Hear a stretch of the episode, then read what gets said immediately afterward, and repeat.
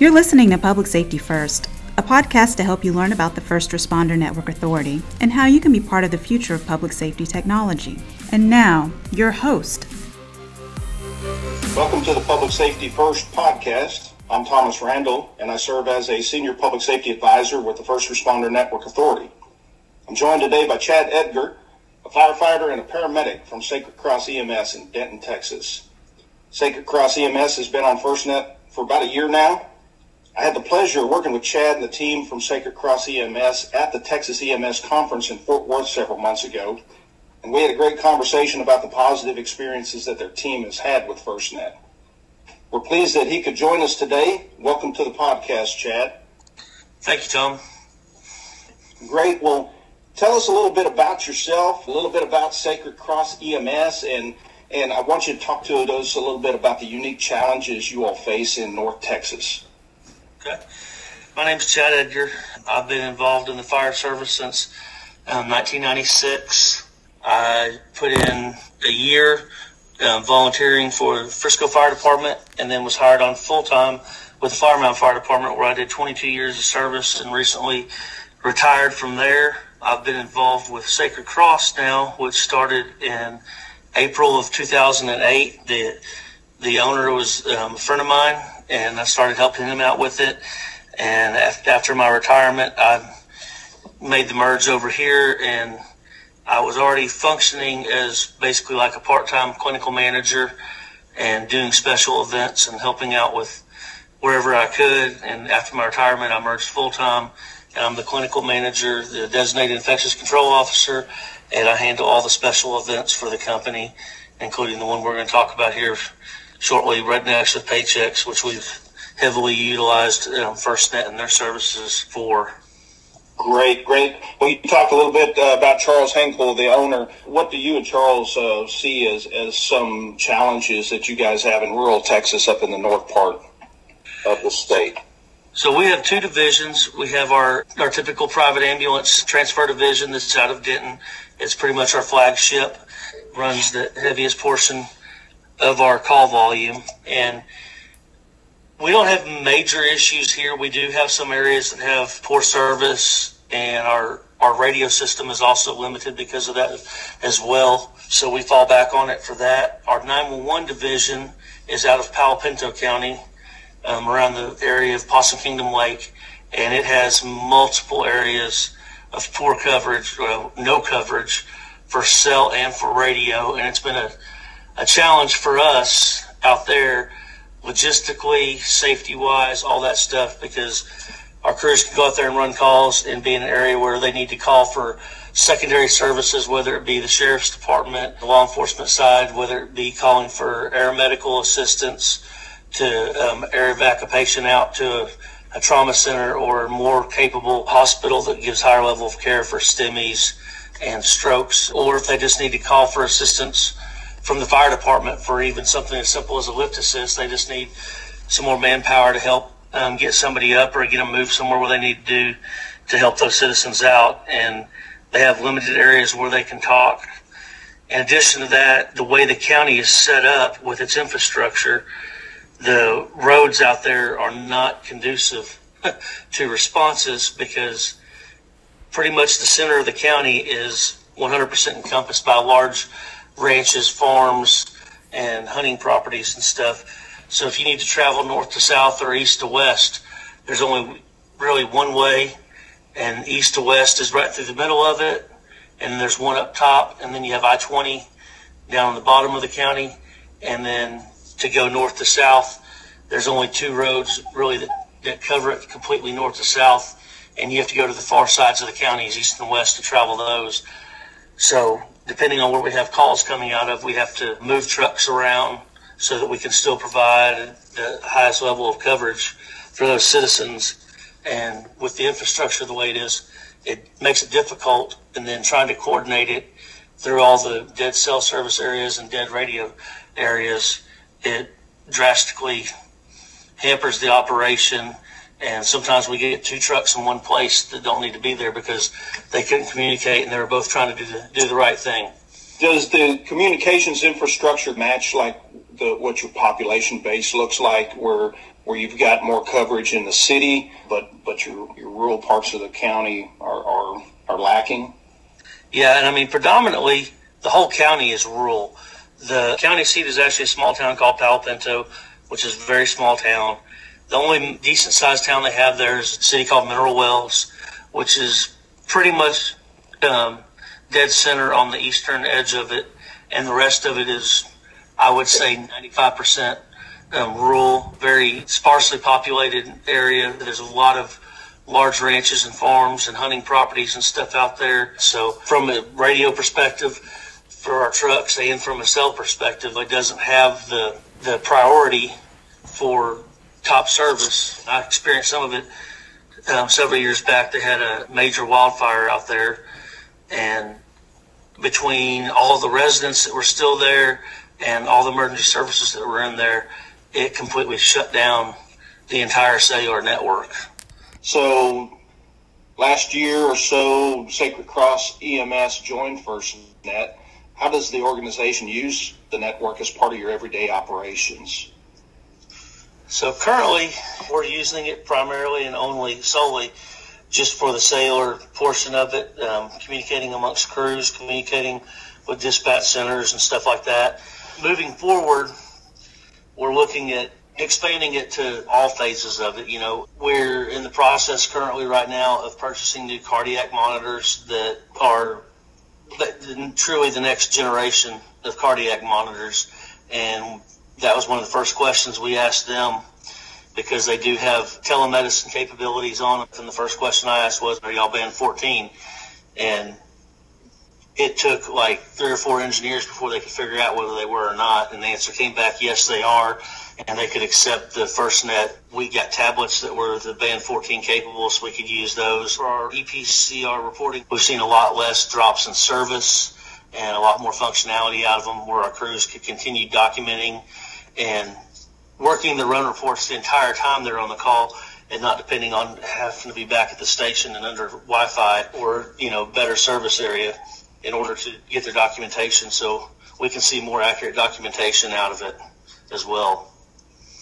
Right. So with Sacred Cross EMS, it's it's not just a cellular connection or a cell phone. You're looking at your tablets, your devices, and you're looking really at, at telemedicine and, and, and trying to expand that in North Texas also, correct? Exactly. I mean, it's just the technology is there, and you know it's time to embrace it and quit trying to run from it. We need to we need to progress with the technology that's out there and use that so we can truly be patient advocates and do all that we can for our patients. You know, versus the old days where you call in on radio or and as it progressed, you could call in on cell phone to your medical director and get get some orders based on a report. Well, now we we actually have if we go with this cardiac monitor, we have a monitor we can pick up and we can do video teleconferencing, and the physician can actually see the patient, can interact with the patient, and get treatments on board that we previously may not have been able to because that physician can have, be more involved in it from the get go. I, I can see where there's a lot of benefit there for a rural uh, agency like yourself being able to do things of that nature. Um, especially when you're out in, in, in some of the far reaches of the county. Absolutely. I mean, our, our, our 911 division is truly rural EMS. You know, as a standard, they see anywhere from 25 to 40 minute transport times for patients, whether that be critical, non-critical.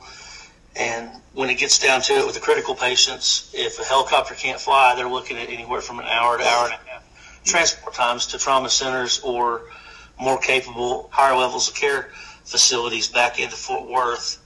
So, you know, we've recently, I've recently went through and updated all of our protocols. And I would say that we probably have some of the most aggressive protocols in the state of Texas based on the need that those guys have out there for their time of treatment and that we need to get them more treatment capabilities in order to deliver the service to those citizens out there that they need because of the length of time that's going to take to get them to a to a hospital ER with a physician and all that. And the, I think the telemedicine aspect of it coming up and stuff could dramatically improve that even more because we could expand those capabilities even further with utilizing that tool and basically have that physician in the back of the ambulance with you. That's great. I'm glad you guys are being proactive and in, in, in, moving things forward for, for your agency and for that region. I want to talk a little bit uh, about the events that you guys have up there. So twice a year, you guys get thousands of uh, folks that come to St. Jo, Texas to have some off-road fun out in the mud with their ATVs, their 4x4 trucks. Can you tell us about Rednecks with Paychecks event, uh, the role that you guys at, at, at, Sacred Cross EMS play, and, and how you all used FirstNet in, in the last event? So we've been doing Rednecks Paychecks since 2011.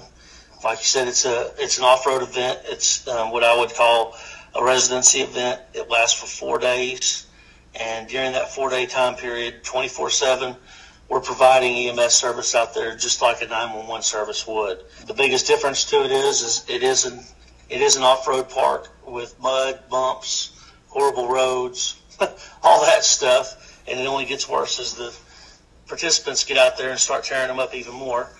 So, you know, we have to change up our tactics, and we've steadily changed them over the years to adapt to it so we can provide better service. So when we're on property out there, we, we run four MICU ambulances that are staged at the front of the property because it's not safe or conducive to driving those ambulances out there in that element. And then we have two UTV side by sides, Kawasaki mules, outfitted with a patient transport on the back of them. And we call those our rescues, which are staffed with two firefighter paramedics, that are also trained in rope rescue, um, extrication, and all that stuff. And then our primary medic gets on there with them, and they will respond out to where the incidents are, mitigate that incident there, and then bring them back out to the front of the the park where our ambulances are staged, load them into the ambulance, and then go from there. In addition to that, we also have a designated landing zone site on property that we utilize uh, in conjunction with the air medical partner of ours. And during peak hours or our busiest hours, they, if conditions allow for it, they have a helicopter on site that we can utilize because we do get we get quite a bit of good trauma out of there that we see on a pretty regular basis. It has drastically improved over the years, but with that, we have anywhere from 10 to 15,000 people on site and you still get the medical conditions and all that stuff as well because we have a population anywhere from 18 up into the 60s. The majority of the people are probably 20s to 30s, but we have seen heart attacks, we've seen strokes, we've seen seizure disorders, we've seen other uh, metabolic conditions out there. All right, so what, what other public safety agencies are you in communications with during the event, and, and why is the interoperability with them so critical? So we get calls to three, basically three different ways. We get people that come up to either ourselves, other members of the Rednecks of Paycheck staff, whatnot, and say, hey, there's been a wreck over here. Hey, somebody's sick over here. We have people that actually will drive all the way to our campsite and tell us. And then they, we also have people that utilize 911. So the Montague County Sheriff's Office Dispatch Center, over the past about four events, We've become more integrated with them and making it a more streamlined, simpler way of them getting the call to us rather than sending it out through the county. So we talk to them on a regular basis. We coordinate with them. The law enforcement element out there, DPS, state troopers, game wardens, but the heaviest portion of it is a, a private security company that we work very well with. They've been out there for many years, and they're they're all trained with fire, EMS, and law enforcement. They assist us with our needs. We assist them as well. And the ability to talk back and forth, get assistance to where you need it, is just it's uh, it's a have to in order to serve the population out there and mitigate whatever events may go down. And through a unified command with them and with the Montague County Sheriff's Office, proved responses and capabilities out there dramatically over the years. And I would say we're almost a single functioning unit at this time. And the communications are paramount for it. And with the addition of the FirstNet SATCOLT that we added out there, um, the previous event, it be, it made communications night and day because we all have radios that we use, and that helps some. But sometimes you just a radio is not enough. You, you need to make a phone call or send a text or any of that stuff, and the ability to do that out there, where previously the cell the cell network out there was completely shut down by that many people in that small, dense of an area.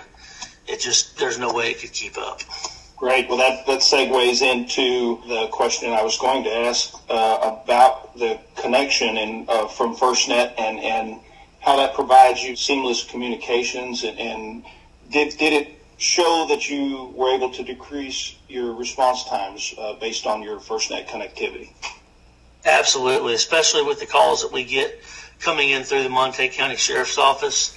There was always a delay there with them getting hold of us, being able to relay good information to us, which is limited with any dispatch system because you're depending on a layperson and these people out here that's not they're on an area they're not as familiar with as we are, and so they don't they don't always know exactly how to tell you where the, where the, where they're at or know the nicknames for different areas like we do.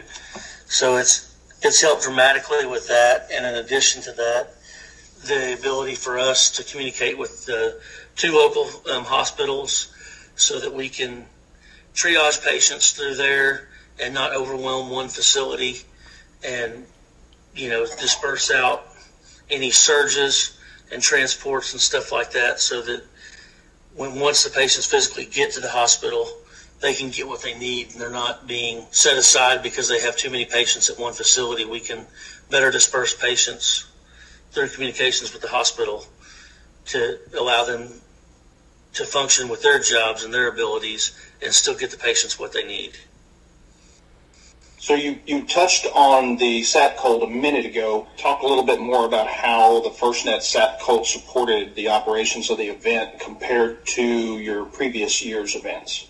So our first event we got to use it in was last fall, and it was mentioned to us by Tra- Traveling Pittner that that's an option that we have if we wanted to look at it to bring out there. And we jumped all over the opportunity, hoping for the best, didn't know what we were going to get out of it.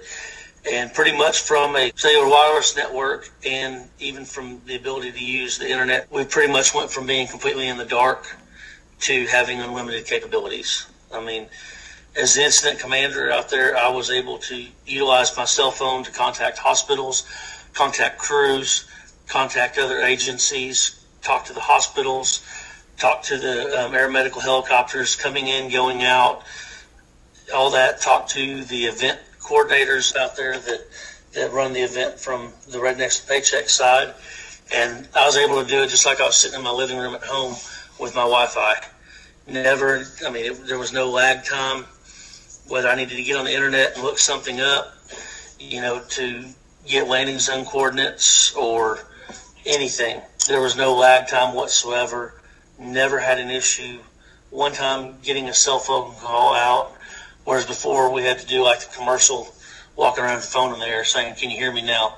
until we could find a spot that got service, and that was even limited previously. So the, the ability to have that communication tool and make the contacts and the phone calls and the use of the internet and all that stuff was just amazing. It made my job go from difficult and frustrating to very functional and as easy as it could be.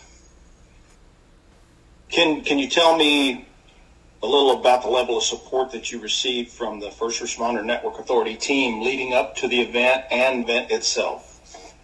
Absolutely. They said they'd bring it out there and set it up. It had a generator with it. So we made plans that we, you know, figured, okay, well, we're going to fill up the, the fuel on it every day, just like we do with our generators and our equipment that we bring out there. They came out there, the original site that we'd planned for it, but they made a recommendation to move it to a different area. There was a better site for it every morning from 7.30 to 8 o'clock. The gentleman from FirstNet was there he checked out all the equipment on the truck. He refilled the generator. Came over, asked if there's anything else we needed, if there was any issues with it, everything. Helped us get set up on it from when they brought it out and dropped it off. And then, unfortunately, due to the weather, when they went to remove it, it, it took a, a bulldozer to pull the truck and the generator out of the area where it was at due to heavy rain and lots of mud. But the the service was truly first to none. I mean, it was very surprising. Well, sounds to me that uh, it was a success, and I'm, I'm really happy that the FirstNet Authority and AT&T FirstNet were able to provide you all a secure and reliable connection. So as we close out the podcast, we wanted to ask you if you had any advice for any other EMS departments about joining the network. What what would you tell them? I've told multiple departments about the SAT Colt. I told them, I said, y'all, y'all got to get one of these and utilize it. I said, you know, it, it makes things so much easier and so much better. It's an emerging technology that everyone needs to embrace, and it can only improve with with the more people that embrace it and utilize it. It becomes more functional, more demand for it, and with the demand comes the improvements. Great. Well, thank you for joining us today, Chad, and, and thanks to Charles Henkel and the entire team at Sacred Cross EMS uh, for, for working with us on this. And uh, uh, we hope to visit with you all again soon. Thank y'all very much. we appreciate y'all's assistance and what y'all brought to us. Thanks for listening today. We're excited to have you join our podcast community. Make sure to subscribe on iTunes, SoundCloud, and YouTube. You can learn more about the First Responder Network Authority at firstnet.gov and learn about FirstNet products and services at firstnet.com.